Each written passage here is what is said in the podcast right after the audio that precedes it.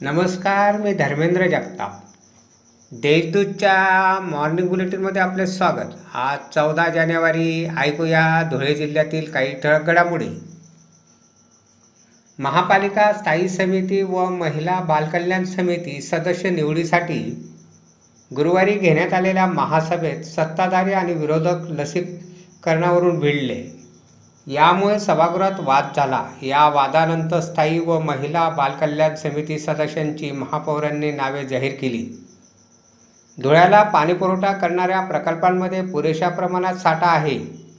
त्यामुळे शहराला रोज पाणीपुरवठा करणे शक्य आहे. म्हणून प्रशासनाने नियोजन करावे अशा सूचना आमदार फारुख शाह यांनी बैठकीत दिल्या. धुळ्यात कचरा संकलनाला गुरुवारपासून सुरुवात झाली. स्वयंभू कंपनीकडून महापालिकेच्या आवारात पूजा करून वाहन कचरा संकलनासाठी रवाना झाले.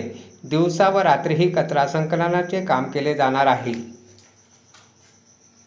धुळ्यातील संताजीनगरात भाजीपाला विक्रेत्याचे घर फोडून टी व्हीसह दागिने चोरणाऱ्या दोघांना चाळीसगाव रोड पोलिसांनी बेड्या ठोकल्या.